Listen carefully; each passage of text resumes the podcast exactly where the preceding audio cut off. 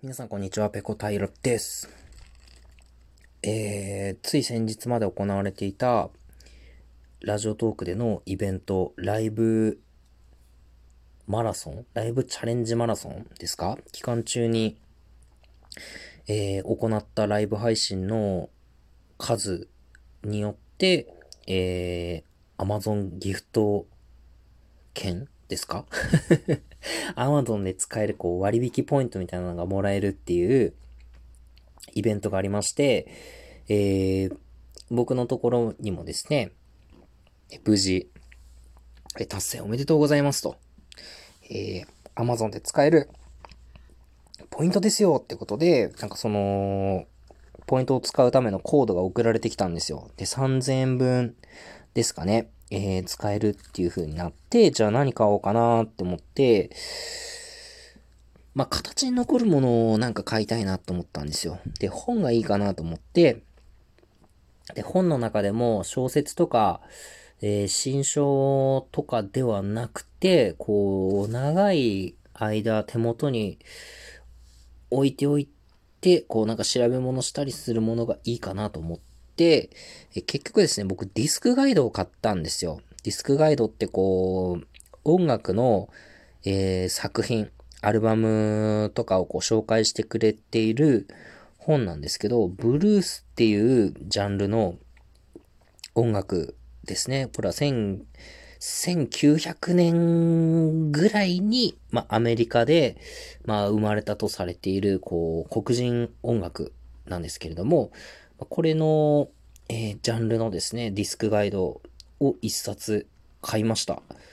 えー、それがですね、1700枚ぐらいの、えー、作品を紹介している結構読み応えのある本なんですけれども、これを買ったんですよ。で、この本が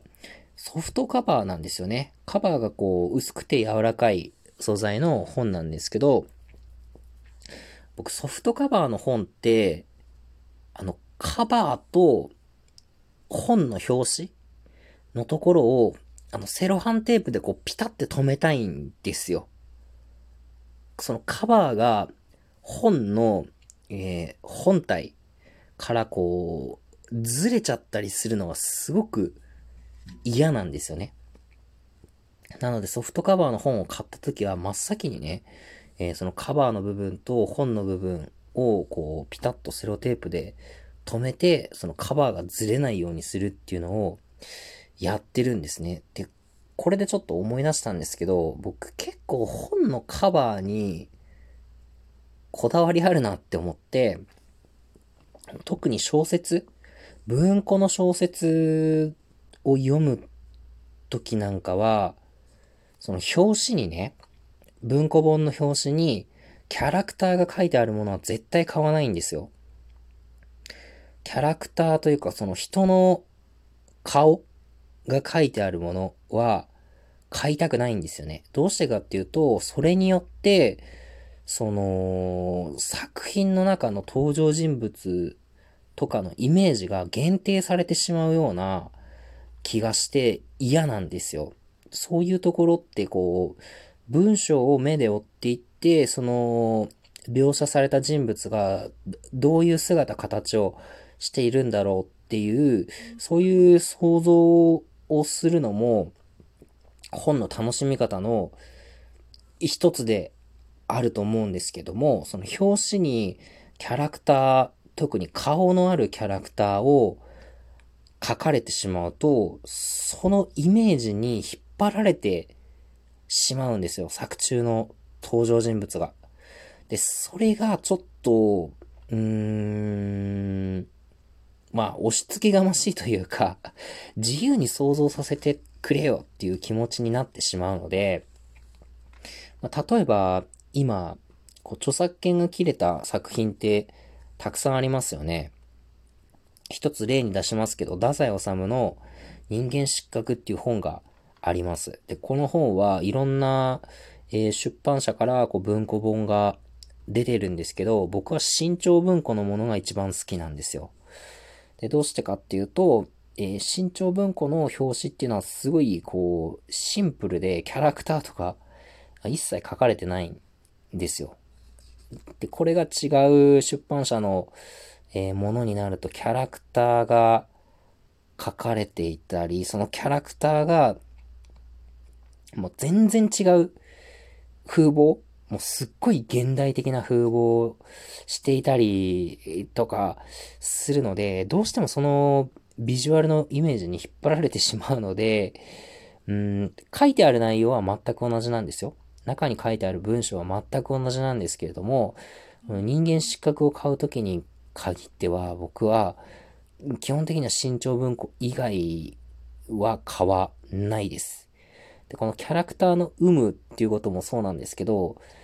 表紙の材質もちょっと、うーん、こだわりというか、こういうのがいいなっていうのがあって、やっぱそれも新潮文庫が一番好きなんですけど、うん、例えば他の出版社だと、ちょっとね、その表紙の材質が硬くてこう、ツルツルしてる。うーん、素材のものがあるんですよ。で、そういうものだとちょっと手に馴染みにくいような気がしてしまって、僕、特に文庫を読むときってこう手垢をつけて読みたいんですよ。ベタベタ触って、汚して読みたいんですね。だから線もいっぱい引きますし、付箋とかもいっぱい貼るんですよ。でそうやって汚しながら読むことで一冊の本が自分のも、自分だけのものになっていくような、そんな感じが好きなんですけど、その、ちょっとね、硬くて少し厚めで、えー、表面がつるっとした、えー、表紙、カバーのものだと、なんとなくこう馴染みが悪いような気がしてしまうので、うん、まあそういう文庫本を出している出版社のものは、他に選択肢があるんだったら積極的には選ばないですね。まあ、あと、ちょっと新潮文庫の話出ましたけど、新潮文庫やっぱりいいのは、あの、紐のしおりがついているっていうのがすごくいいなって思いました。あれ、もともとは、他の出版社でも紐のしおりってついてたみたいなんですよ。でもだんだんそのコストの問題で、あの紐をなくしてしまったみたいなんですよね。他の出版社が。で、今では、まあ、おそらく文庫本だと多分新潮文庫だけなんですかね、今、ついてるのは。僕はてっきりあれは、その新潮社の特許とかなのかなって思ってたんですけども、なんか自然にこう、コスト削減の流れの中で、なくなっていった、えー、ものらしいですね。あのー、紐のしおりは。うわぁ、ちょっとなんて言ったか忘れちゃったな。なんかカタカナでなんとかって言うんですよ。すいません、ちょっとあの、興味ある方は、Google で調べてみてください。新潮文庫、紐、しおりとかで、えー、検索すればすぐ出てくると思いますんで、まあそういうことですね。ちょっと、えー、Amazon ギフトで、ラジオトークで得た Amazon ギフトで本を買いましたっていう話から、ちょっと発展して、えー、その表紙の話ですね。キャラクターが書いてある、えー、小説